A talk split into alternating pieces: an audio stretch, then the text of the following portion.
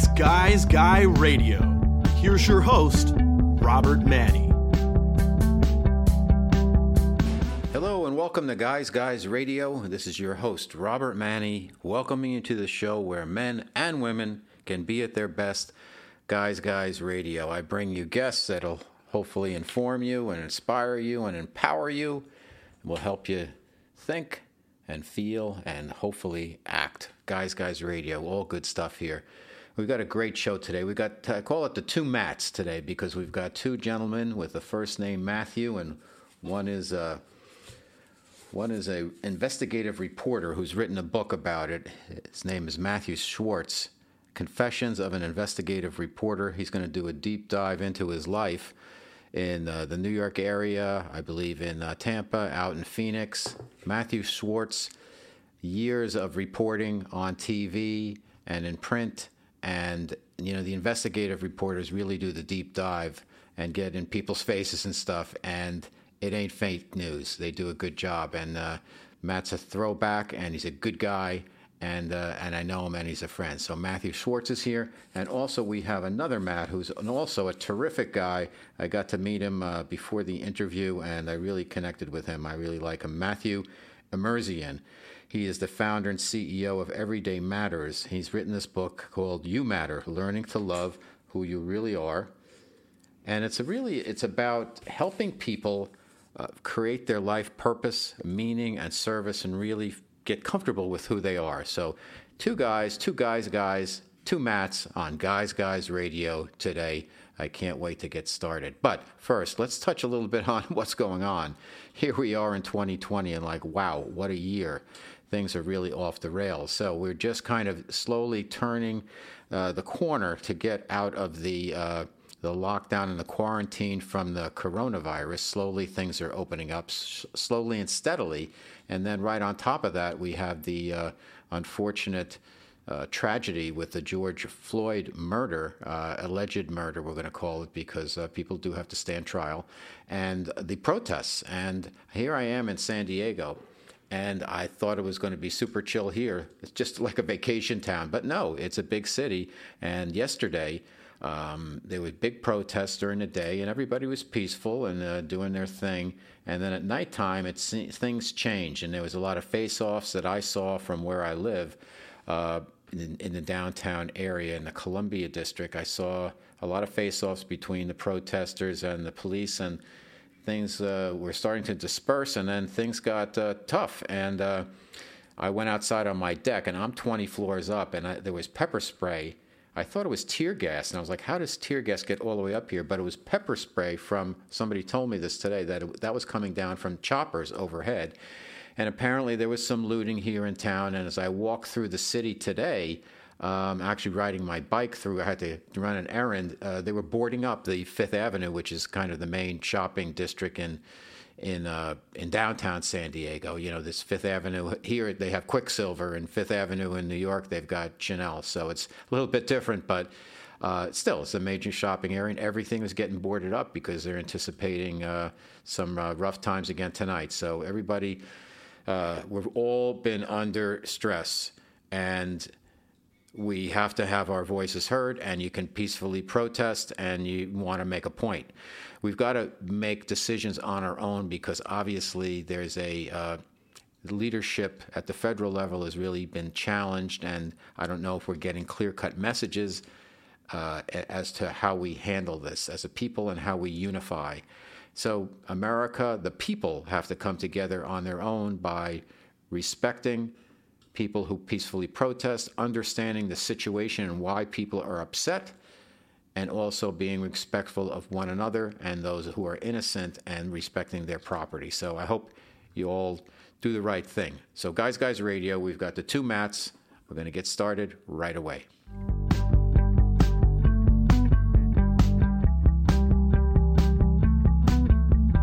It's Guys Guy Radio.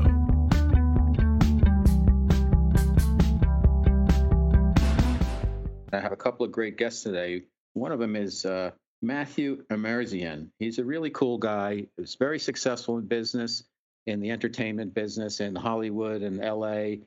and he had epiphany based on certain experiences he had, and now he's off on a new direction and has a lot to share with us about the fact that you matter and I matter and we matter. And the name of his book is You Matter. He's the author of uh, another book, Every Monday uh, Matters. And so everything that matters is going through Matt Emerzian. Let me tell you a little bit about him. He's founder and CEO of Every Monday Matters. Uh, Monday Matters, a nonprofit committed to helping people and organizations understand how much and why they matter the programs have been utilized by some of America's largest corporations and more than 2 million students in 49 states and seven countries. Wow. Matt's life and world changing work has been featured all over media Oprah.com, Today Show, Hallmark, Fast Company, everywhere. And he's a really cool guy. So thanks so much for being on Guys Guys Radio. Matthew Emerzian. Thank you, sir. I'm happy to be a guy's guy. All right. So um, let's start uh, for the. Let's just get started at the beginning. What happened to you? You were very successful in the entertainment business, very successful in the music business, and then things started to fall apart. And then you resurrected and had a new view on life, and now you're sharing that with people and helping them know that they're more important than they may have thought they are. Well, you just uh, you just shared my last twenty years of my life, and that's our show. yeah, right. Thank you. So, uh, you know, that's just it. You know, I I uh, I came out of graduate school. You know, I I I, thought, I felt like I did everything right. You know, I grew up in a great family, went to college, went to grad school, got my master's, and found myself working in the music industry, which you don't need an MBA really to work in the music industry, at least where I was working.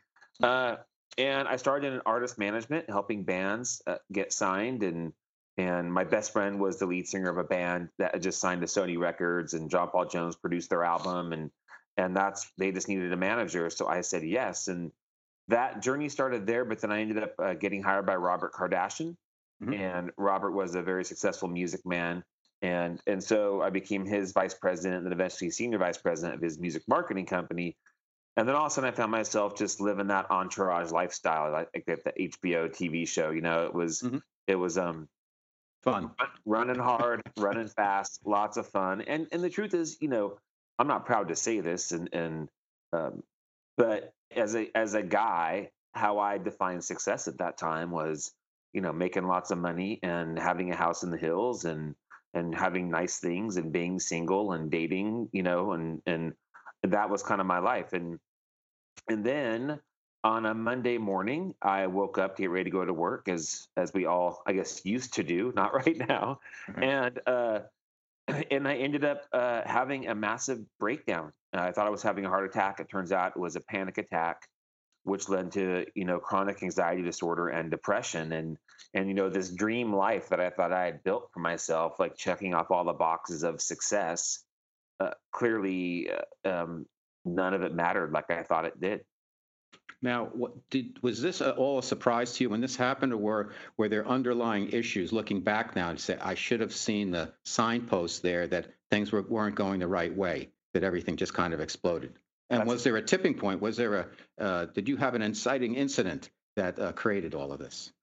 That's a great point. You know, um, looking back, of course, hindsight's twenty twenty. There were moments where I was I found myself like at a at a Hollywood pool party up in the Hollywood Hills, and and all of a sudden I find I started feeling off, but I didn't know why I was off. I found myself um, at an event uh, in Vegas. The same thing happened to me there. Actually, the night before my Monday breakdown, I was on a blind date with with a woman, and I ended up having to leave the blind date. I didn't, but I didn't know what it was. It just something felt amiss to me. But that Monday morning, it was that feeling times like a 100 mm-hmm. it, it, was like one of those it flattened me and so in some ways i was blindsided in hindsight. I think it was trying to get my attention you know there's that that joke and you've heard it a million different ways you know you know god where were you? And he's like i sent you a helicopter i sent you a boat i sent you a car. Exactly. Uh, i think that he probably sent me all those things and and finally my body just said enough's enough Mm-hmm. So right after that, so you have your kind of breakdown. What happened, and then how did you kind of pull it together again? Were there any things that things that happened, people that helped, uh, uh, sure. epiphanies you may have had to say, okay, this is something I can learn from. This is something I can grow from. This is something I can share to help others. Absolutely, man. You know, and I'm I'm lucky. Honestly, I'm I'm very very fortunate because I was able to get some great help. You know, and processing mental health stuff on your own is just you can't do it. And I was introduced to an amazing therapist. Uh, I call her my expensive friend. I think everyone needs an expensive friend. And you know, in the beginning, it was just trying to like plug all the holes, you know, because the water was coming on the ship and it was crisis. And I was having days where I was thinking about taking my own life and and things were not good. And but eventually, once we steadied the ship, then we kind of moved into okay, how do we start living life moving forward? First thing I looked at was probably my relationships and which ones were serving me, which ones were healthy, um, even you know with my my my family, uh, like redesigning those relationships to be even better than they already were. And then the final piece was my therapist told me one day. She said that Matt, I want you to know that you're not going to ultimately feel better until you know what it means to live a life that's not about you. And it was really that that motto that she gave me which really changed everything because I you know, I was I was one not feeling well. I was the one working in a narcissistic industry. I was one probably a bit narcissistic myself, and all of a sudden, this person to say it's not about you, you know, then what could this be about? And so every Saturday, I, I, had to go do something not about me, like pick up litter, feed homeless people, read to elderly, paint over graffiti, and it was this weekly dose of doing something not about me that was the key that unlocked, like, oh, so this is why I matter. Now, how did you? This was your therapist who mentioned that make it not about you. That's right. Usually, usually therapists they, they do a lot of listening, but the fact that your therapist had this insight that's and was so helpful that's fantastic so that's one point the other is so how did you get started on the process of uh, service then like you just said okay i'm going to go work at the homeless shelter tonight or what what happened well you know that, that's a great question you know the funny thing is is that where i really found my my home was in picking up litter. And you know, it's funny, like you know, we, we want to make a difference in the world, and sometimes it seems so overwhelming. Like, how do I get involved? There's you know so many problems. What can I do? And I just found out that walking out my front door with rubber gloves on and and, and grocery bags in my in my belt loop or trash bags, I just would go pick up litter for a couple hours. I was in LA.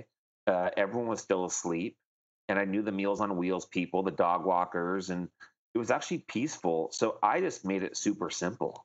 Mm-hmm. You know, I no one knew what I was going through as well, so I kind of had to find my way in a way I felt comfortable with because my struggles uh, were not public.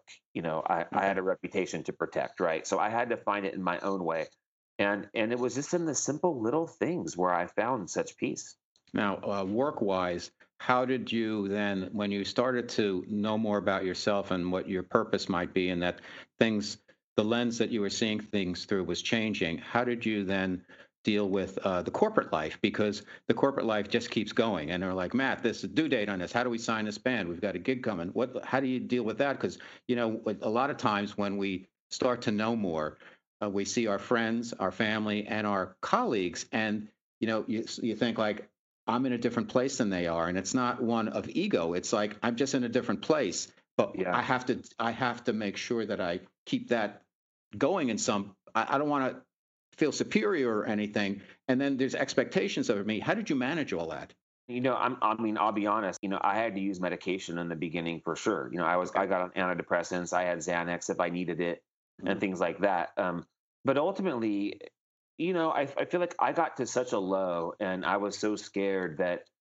i knew that something had to change and so i still did my work uh, I enjoyed my work, frankly. You know, I, it was creative, it was interesting, it was dynamic, but um, there were other changes that I just knew I had to make, and and I had to start saying no to stuff that I used to say yes to, and and I got judged for it mightily. You know, I started getting mm-hmm. called goody tissues. Oh, here comes Matt, you know, Mister Change the World guy, and and right. and you know, I actually, you know, there's a lot of friends I used to have that mm-hmm. I don't anymore, and I had to be willing to say, you know what, that life it's got to go.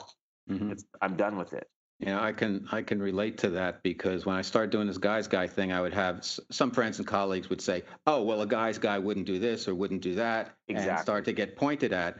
And now they don't do it anymore. Right. And uh, that's good. That's like a validation, but I had to validate it myself and just say, just keep going, keep going. So the you book. Know what, you know what else too? Go ahead. Really go ahead, Robert. Is that you know, clearly you've made a you made a choice to make a change in your life to do something yes. special and good and to serve others, right? When people around you make that choice, it causes you to have to look in the mirror at yourself mm-hmm. to say, what am I doing? Uh, you know, am I just on this pleasure cruise through life, or actually is what Robert doing over there more like how I should be spending my time as well? Mm-hmm. And so it causes this self reflection for people. And in the beginning, they're going to fight against that just out of self preservation, not because well, they're judging you. What I have found is I have a lot of friends who they have the same habits and lifestyle as we did when we got out of college drink, eat a lot of meat, play golf, and all that stuff. Just, but nothing's changed. And right. then at a certain point, now they're getting into the age where, and the time where they're going to get laid off or retirement or whatever.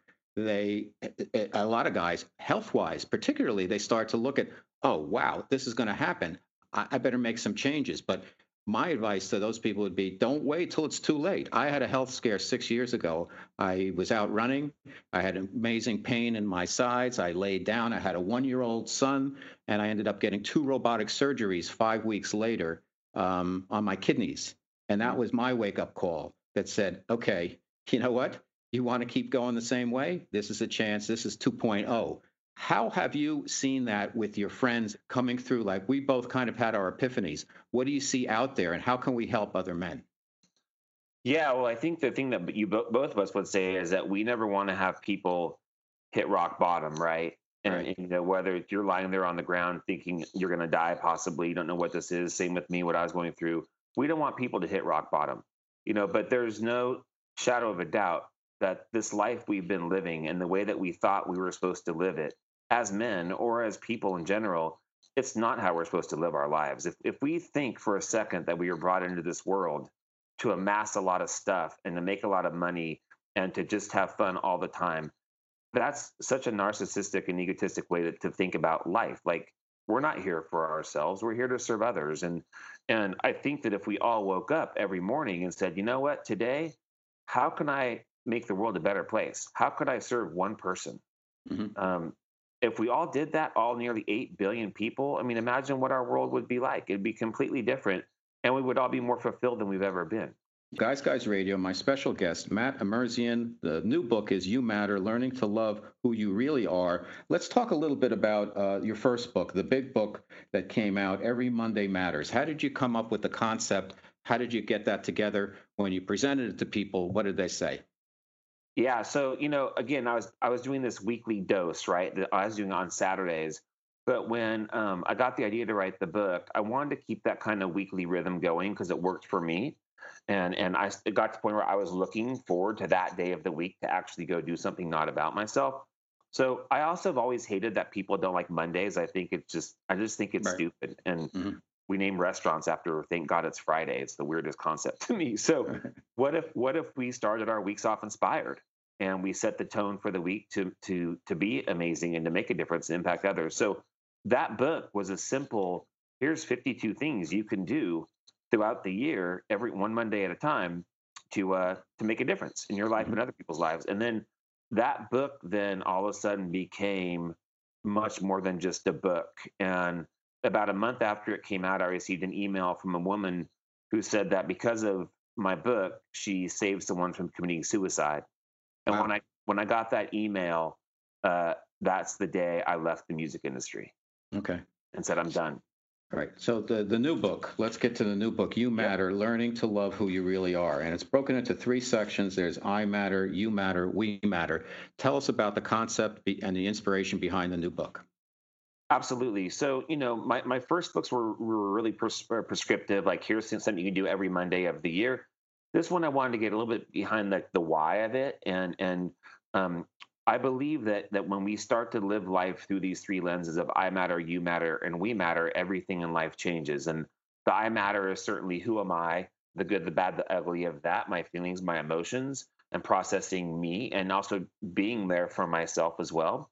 Um, the you matter is understanding that we're powerful people. We have the the power to impact other people around us through our actions, our words, our thoughts. And then the we matter is that, you know, we're in this together and that life is a we thing and we're all connected. And so I wanted to help people see life through those three lenses. And it's one of the one of the things why I always struggle that I find my books in the self help section mm-hmm. because, as you asked earlier about my therapist, um, we're all looking to feel better and find ways to to enjoy our life more. But it's not always about the arrows pointing towards ourselves, and that's I think the big misnomer of self help. Sometimes the best thing you can do for yourself is not focus on yourself. That's um, great insight.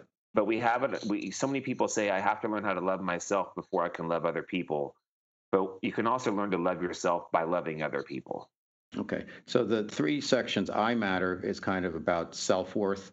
You right. matter about awareness, expanding knowledge, and people, we matter, thriving community. Talk to us a little bit about how that's broken out and those steps and how they all work together.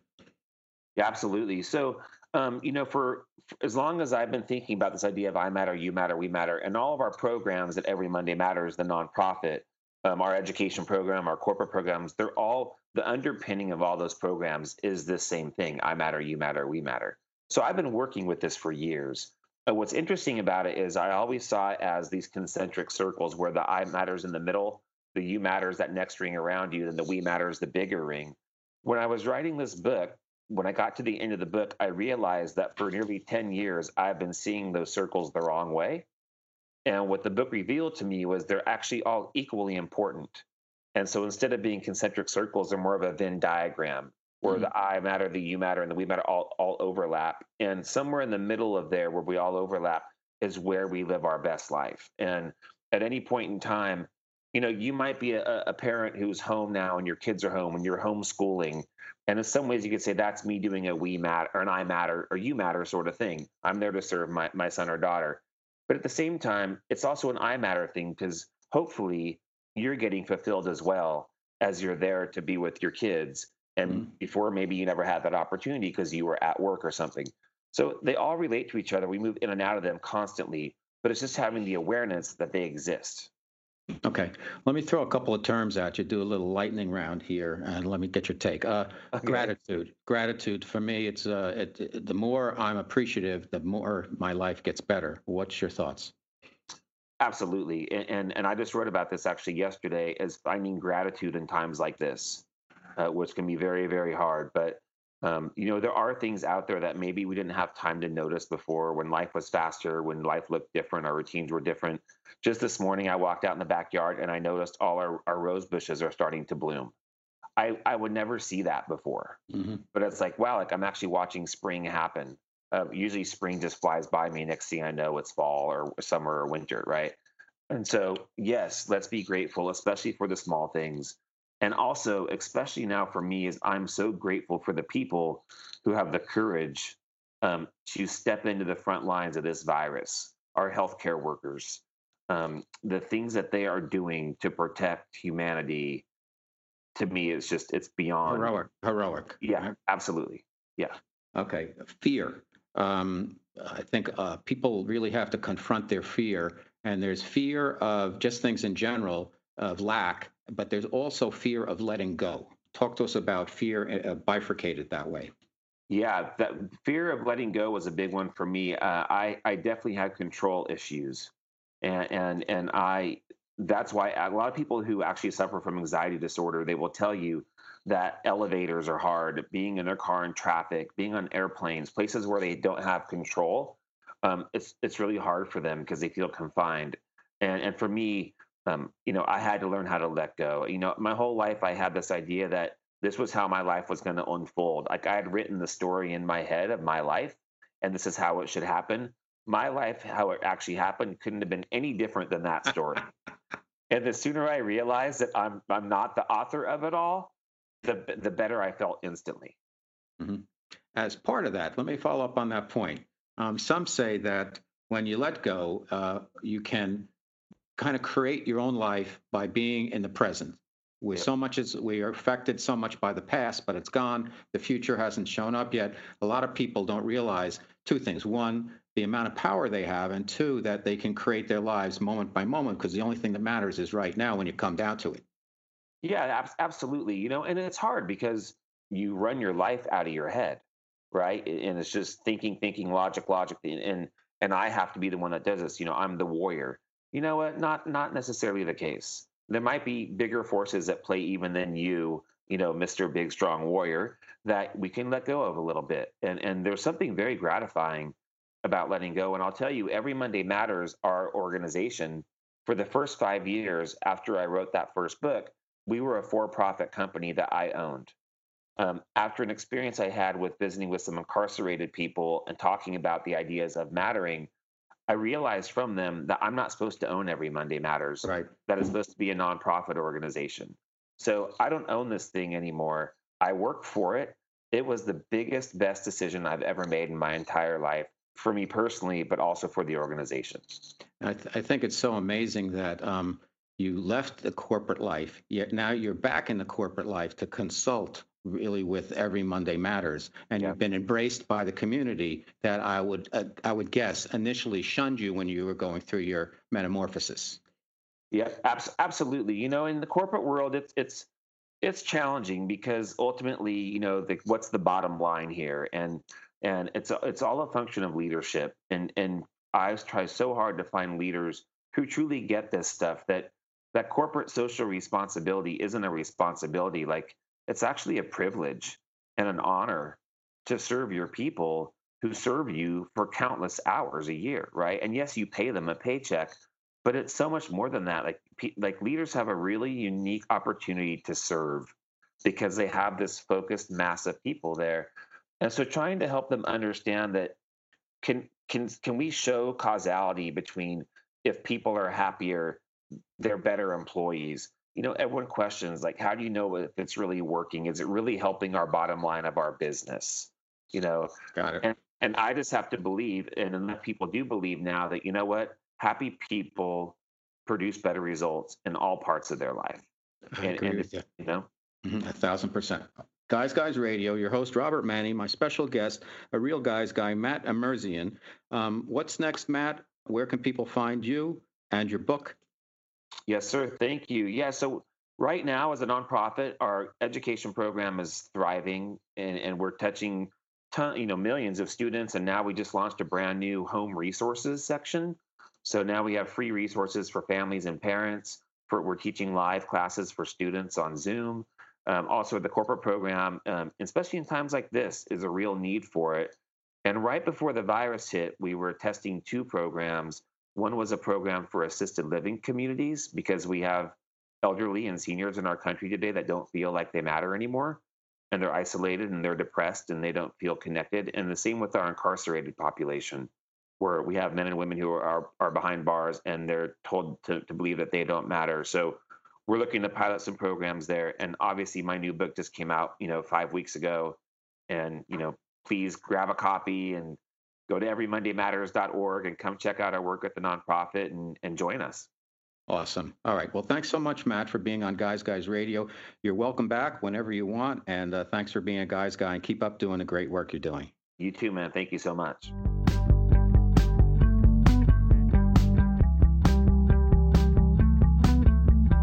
It's Guys Guy Radio.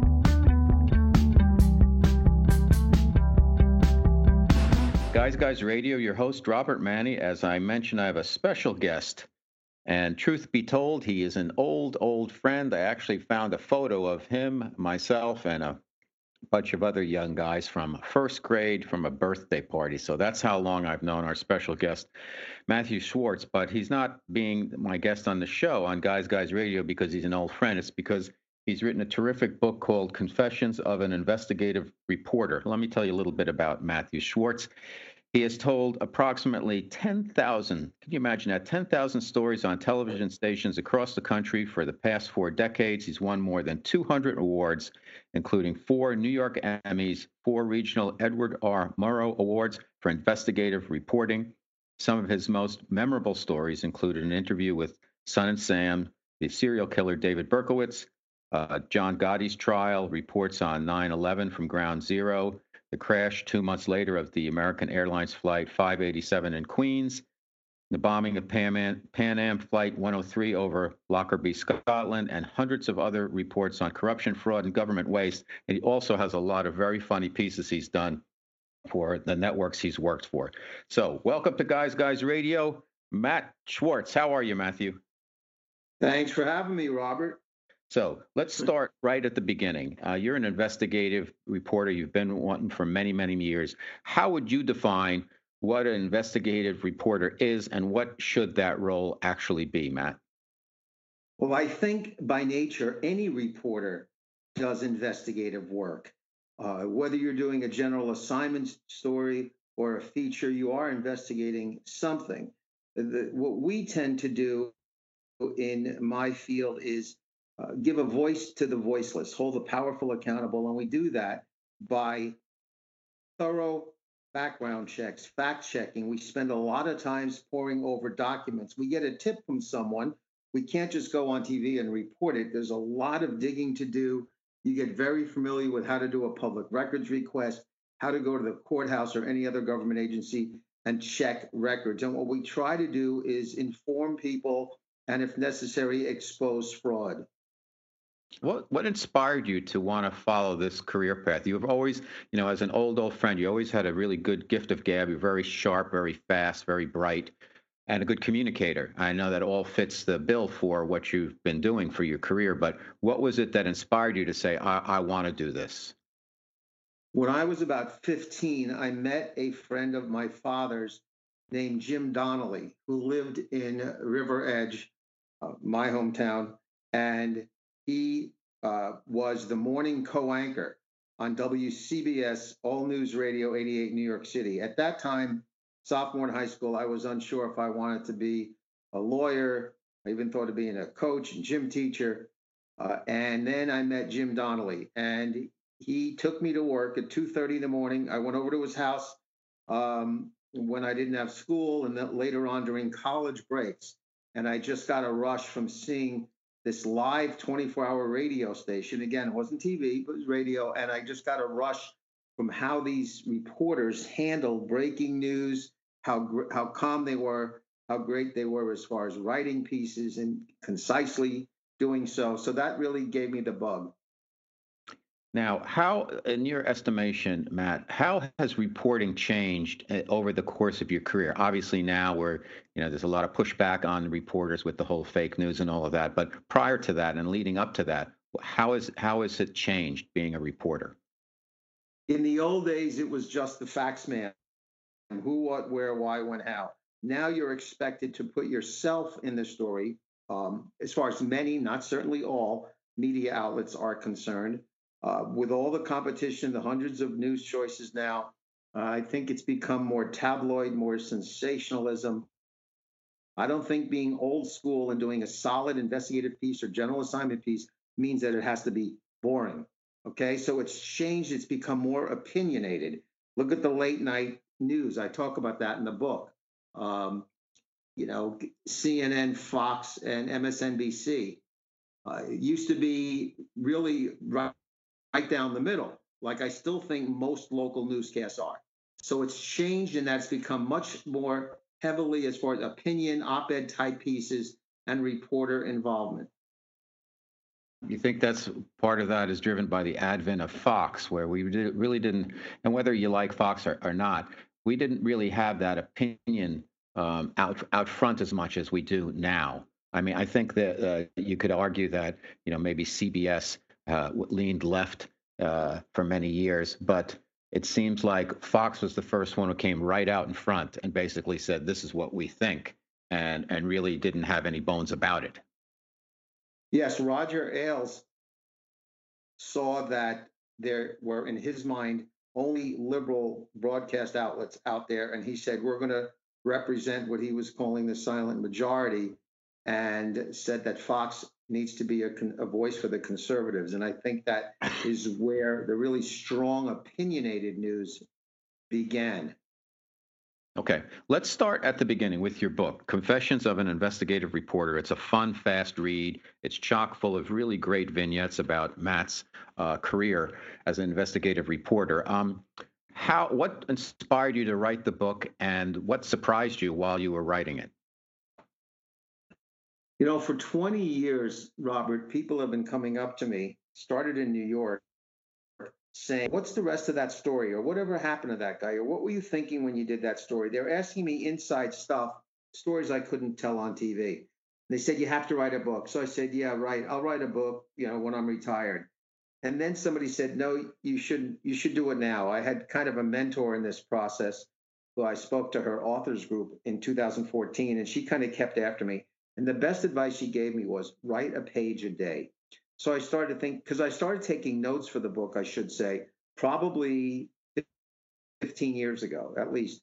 And I, I started taking notes. And then when she said write a page a day, the idea of writing while I'm still working full time, which I'm doing now uh, on the NBC affiliate in Tucson, Arizona, the idea of writing a page a day didn't seem so overwhelming. So I did that. I started in early April uh, of 2019, and I did write a page a day.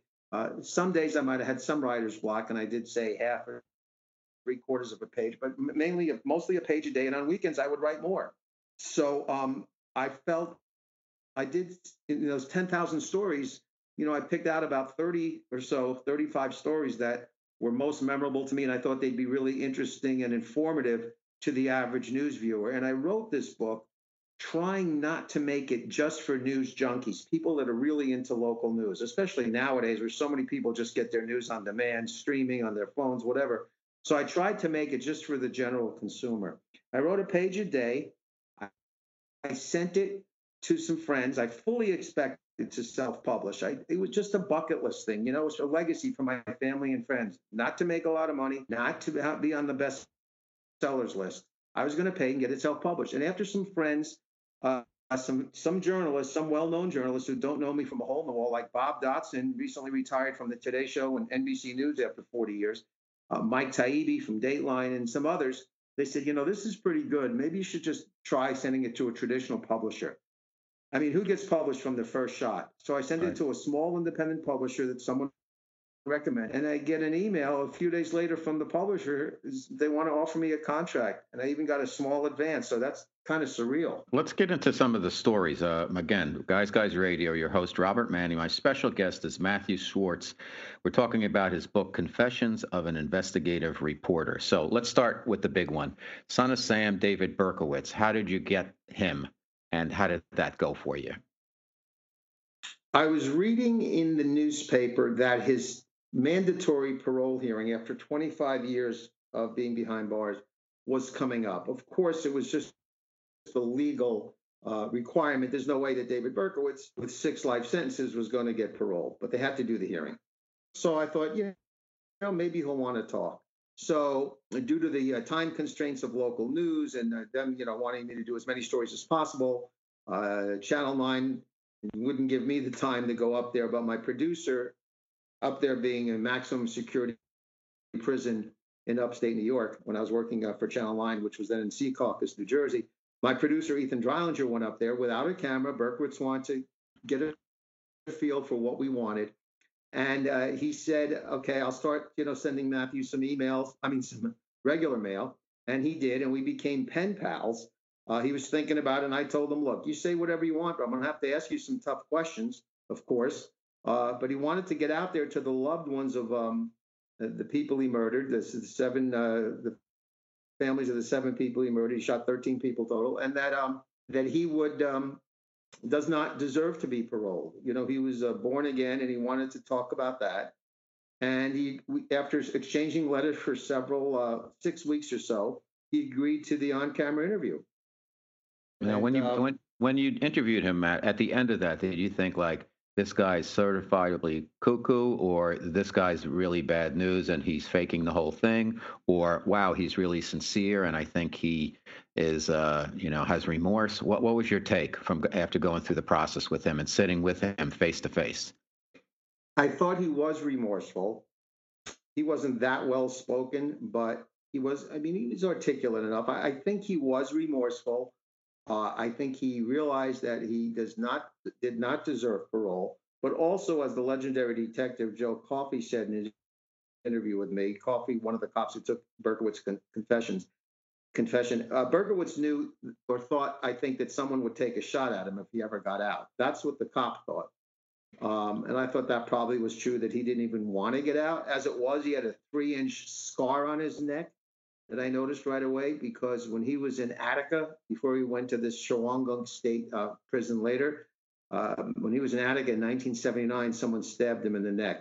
So I didn't think he. I think he didn't want to get out. I also felt, being that he still was narcissistic, I think he liked being David Berkowitz in prison, and he think he liked being what he called himself then, not the son of Sam, but the son of hope.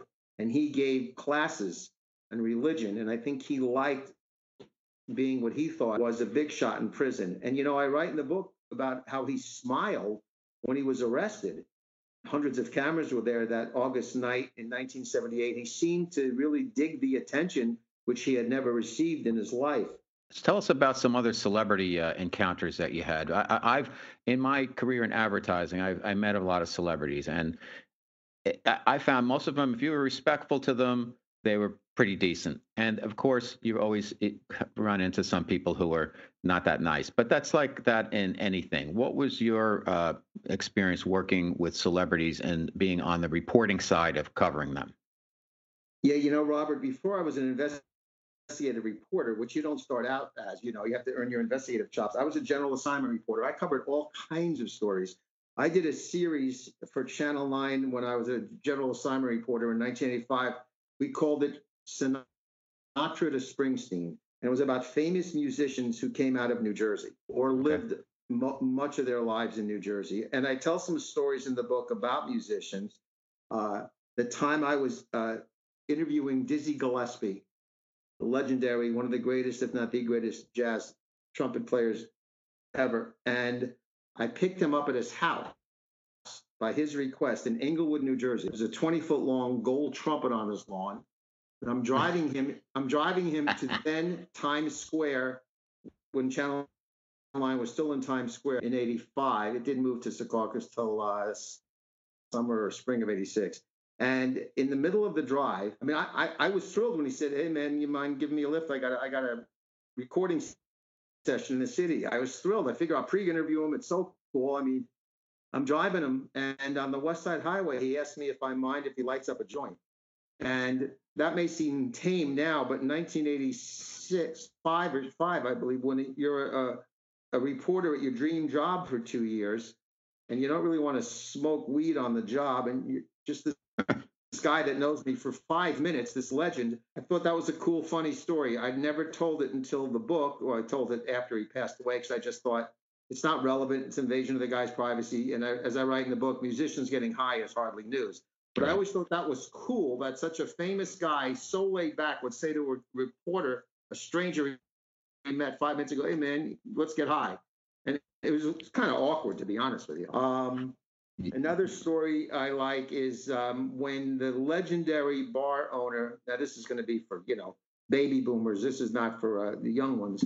But when when Toots Shor, a legendary bar owner in New York, died, it was a slow news day. I was a rookie at WCBS Radio. I was a gopher, and the big boss Lou Adler, the co-anchor in Morning Drive, and, and the news director said, hey, "We got to get somebody on the air who knows Toots Shor." Now, Toots Shor, Bernard Toots Shor owned what was called America's, you know, most famous bar, saloon, he liked to call it, in, in Midtown right. Manhattan. And all, you know, Sinatra went there, Joe DiMaggio went there, mobsters, all kinds of actors. And Jackie Gleason was a regular and a good of Shor's. My uncle, who was on the periphery of fame, Irving Fields, as a, as a piano player, lived near and knew Gleason in Florida, in the Inverary area. So I called my uncle. Now this is about 7:30 in the morning, and I said, "Can you can you have Gleason, you know, call me or give me his phone number, you know, permission because he's they're best friends and Toots Shor just died." And so, you know, a few minutes later, I'm calling. My uncle calls me back. Yeah, you can call Gleason. Here's his number. So I'm dialing Jackie Gleason. I'm 22 years old. I'm a rookie in radio. I'm a huge fan of the Honeymooners, you know, to this day. And I'm shaking literally. And then being a technical uh, idiot, worried once he agrees, he says this real raspy voice. Yeah, okay, I'll talk about him. And Gleason, a late, you know, renowned reveler, late night reveler. This is eight o'clock in the morning, and uh, now I'm nervous about properly transferring the call to our producer, who's then going to patch it into the control to the studio for the guys to interview Gleason. Anyway, it went great. He gave a great interview, and then Lou Adler, a man who was not one to falsely praise anyone, even reporters on air, actually said, How'd we get Gleason? And somebody said Schwartz did it, and he comes up and pats me in the back, goes, "Good job." Well, you know that's a big deal when you're 22, when you're at your dream job, even though you're a gopher. Um, Fantastic. Um, How about um, you met Billy, Billy Joel, I think. Billy, the Billy Joel story in the book. Yep. You remember that one where I, yes. I, I, I, we're going, we're going. You want me to tell you that one? Tell, tell our listeners. So we're doing a story in March of around 2000 about people in the affluent uh, area of the Hamptons in New York um, not renting houses because the economy and the house is very expensive to rent. There was a big down. So my photographer and I go out there, and my photographer happened to be a renter, uh, a summer renter, shared a house with several guys in the Hamptons. He goes, you know, Billy Joel hangs out right near this office where we're going to interview this realtor. I said, yeah, this cold, dreary March day. What are the chances of seeing Billy Joel? So we get out to the Hamptons, about two, two, two and a half hour drive from Channel Nine. And I said to my photographer, why don't you get some beauty shots, some postcard shots at the marina, nice boats, etc. I'll go, you know, warm up the uh, interviewee and get some background, and I'll meet you there in 15 minutes. So, two minutes after my photographer drops me off on the sidewalk, I'm taking some notes. I'm looking at the businesses. I'm writing down names of businesses of business owners I might want to interview. Who pulls up in a silver Mercedes, no entourage, with a peak coat and jeans on? It's Billy Joel. He's walking right towards me. I couldn't believe it. And then my eyesight was good and I knew it was him. so I, I right away, and honestly, I don't remember having a cell phone then. I think it probably did. It could have been a walkie talkie, but any event, I get my cameraman. I say, Billy Joel's here. He doesn't believe me. I said, Will you please come here? I'm not kidding. Because, you know, I don't know if this Billy Joel's going to want to talk. Right. If he does, if he's going to want to wait. So I make some small talk with him, and he says, eh, "I look kind of grubby today. You know, he had a five day growth, whatever." I go, oh, "You look fine. It'd be so nice to you." And then he says, "Okay." So my photog, you know, was like a couple minutes away, so he's not there yet. So I start telling Billy how I saw him in concert three times, and you know, my memories from those shows. And he does a great interview with me. Then I call the assignment desk because I was worried about the story being dry. I call the assignment desk. I go, "Well, the story started off pretty well." I just interviewed Billy Joel, and then they didn't believe me. But then I heard the assignment editor, you know, yell to the newsroom that I got him, and so that was fun. And on the opposite end of the spectrum, a guy who was not very friendly to reporters one night was Art Garfunkel. I was covering the Rock and Roll Hall of Fame inductions. I believe that year was at the Waldorf Astoria, and he, we were like pigs in a pen. We're outside. This is before really it started because the one the, the groups that were being inducted, they held press conference in in a ballroom. And then the other just people that were either in it or just weren't being inducted, just the attendees, they had to walk past the reporters. And there was a, you know, the, the old velvet rope, and we're cordoned off. And Garfunkel gets out of his limo, a much younger woman, kudos to him, if you want to say that. And he, he, he walks up to us and he just stops. Like he, he comes over to us like he's going to do an interview. And he stops on a dime and does this big laugh and just walks away and goes inside. And I didn't think that was very funny. Like, you know, as I write in the rub, book, rubbing it in, right? Like, yeah, I'm, like I'm cool and you, you guys can't talk to me. You, yeah, you don't have to talk to reporters, but don't like make a joke out of, you know, right. being a jerk about it. So I turn to the reporters. He goes in. I go, I go, he hasn't had a hit in many years. Maybe that's his new version of the sound of silence. that's a good one. So let's uh, let's do like a little right uh, lightning round, Matt. I know you're quick, so I want to get a couple more questions in here. One, um, who would be your ultimate get? Now, yeah. I would probably say right now. I'd like. I'd love to know what Barack Obama is thinking about current events. I, I would say right now, uh, Barack Obama, former President Obama. Okay. Toughest part of the job be an investigative reporter. Because you know you talked about a couple of celebrity things. We got a sense as to okay you got to be careful you got to be smart everything has to work in timing. But you have been in your career as an investigative reporter. And again i'm talking with matt schwartz his book is confessions of an investigative reporter. Matthew has really had to go up against people who were doing not so good things. So tell us about the toughest part of the job and you know you've had to deal with politicians and slimy business people and etc what's been the toughest part of the job? Coming up with the stories. Once you get the story and the elements of course the confrontation trying to find the guy if there is a bad guy which there usually is in my line of work but coming up with the story is the hardest thing. I find the execution, getting the elements and writing are all easier than actually coming up with a story that's important that the people should know about and they'll want to know about. Fantastic. That, that's that's the toughest thing. Okay.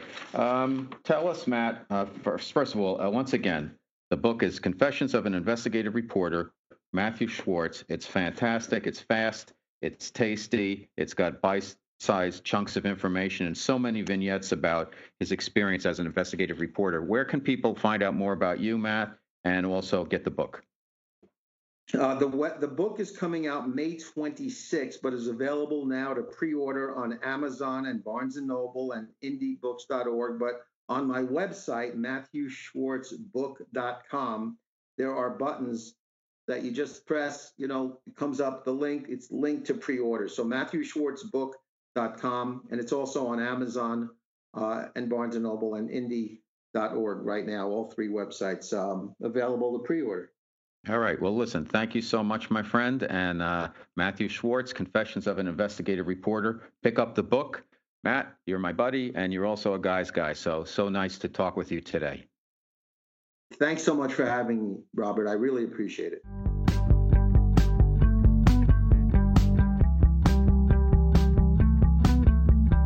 It's Guys Guy Radio.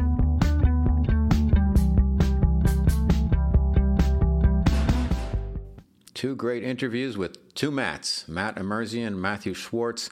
And I think we learned from Matt Emerzian that it's all important to be yourself, be comfortable in your own skin. And the way you do that is by first loving yourself. From Matthew Schwartz, I think we learned that, you know, it's not all fake news out there. There's some hard-working investigative reporters who are really out there chasing down stories on our behalf for us. So respect them and try to try to be fair when you think about is this real news or fake news or whatever because it's very confusing out there right now and there are good hardworking people. Guys Guys Radio, we're here every Wednesday evening on KCAA at 8 p.m. Pacific Time, 102.3, 106.5 FM, 1050 AM. The show rebroadcast Sundays, and now we're at 6 p.m. on Sundays. So we moved from 2 p.m. to 6 p.m. every Sunday. Uh, the podcast drops every Thursday. Apple Podcasts, Spotify, Google Play, iHeartRadio, Spreaker, Stitcher, TuneIn, Blog Talk Radio, Castbox, KCAA. You can check my website, Robert Manni, the all new website, robertmanni.com. We've got over 300 blog posts about everything about lo- life, love, and the pursuit of happiness. You can stream the show from there. You can get three free chapters of my novel, which is a source material for Everything Guys Guide, called The Guys Guys Guide to Love. I think you'll enjoy the website. I'm all over social media. I'm on Facebook, Twitter, Instagram, and now we're launching Guys Guys TV via our YouTube channel. So check out Robert Manni, author on YouTube, and you'll see lots of fun videos on there, and also rebroadcasts of what we're calling initially Best of Guys Guys Radio. So thanks so much for being here. Thank you to my guests. Thank you to my listeners. I'm here to serve, and I really enjoy what I'm doing. So I'm, I can't wait to do so many interviews that are coming up. I've got some really cool people that I think you'll enjoy, and thanks so much for supporting the show. So Robert Manni here. Have a great week, and as I always like to say, Guys, guys, finish first.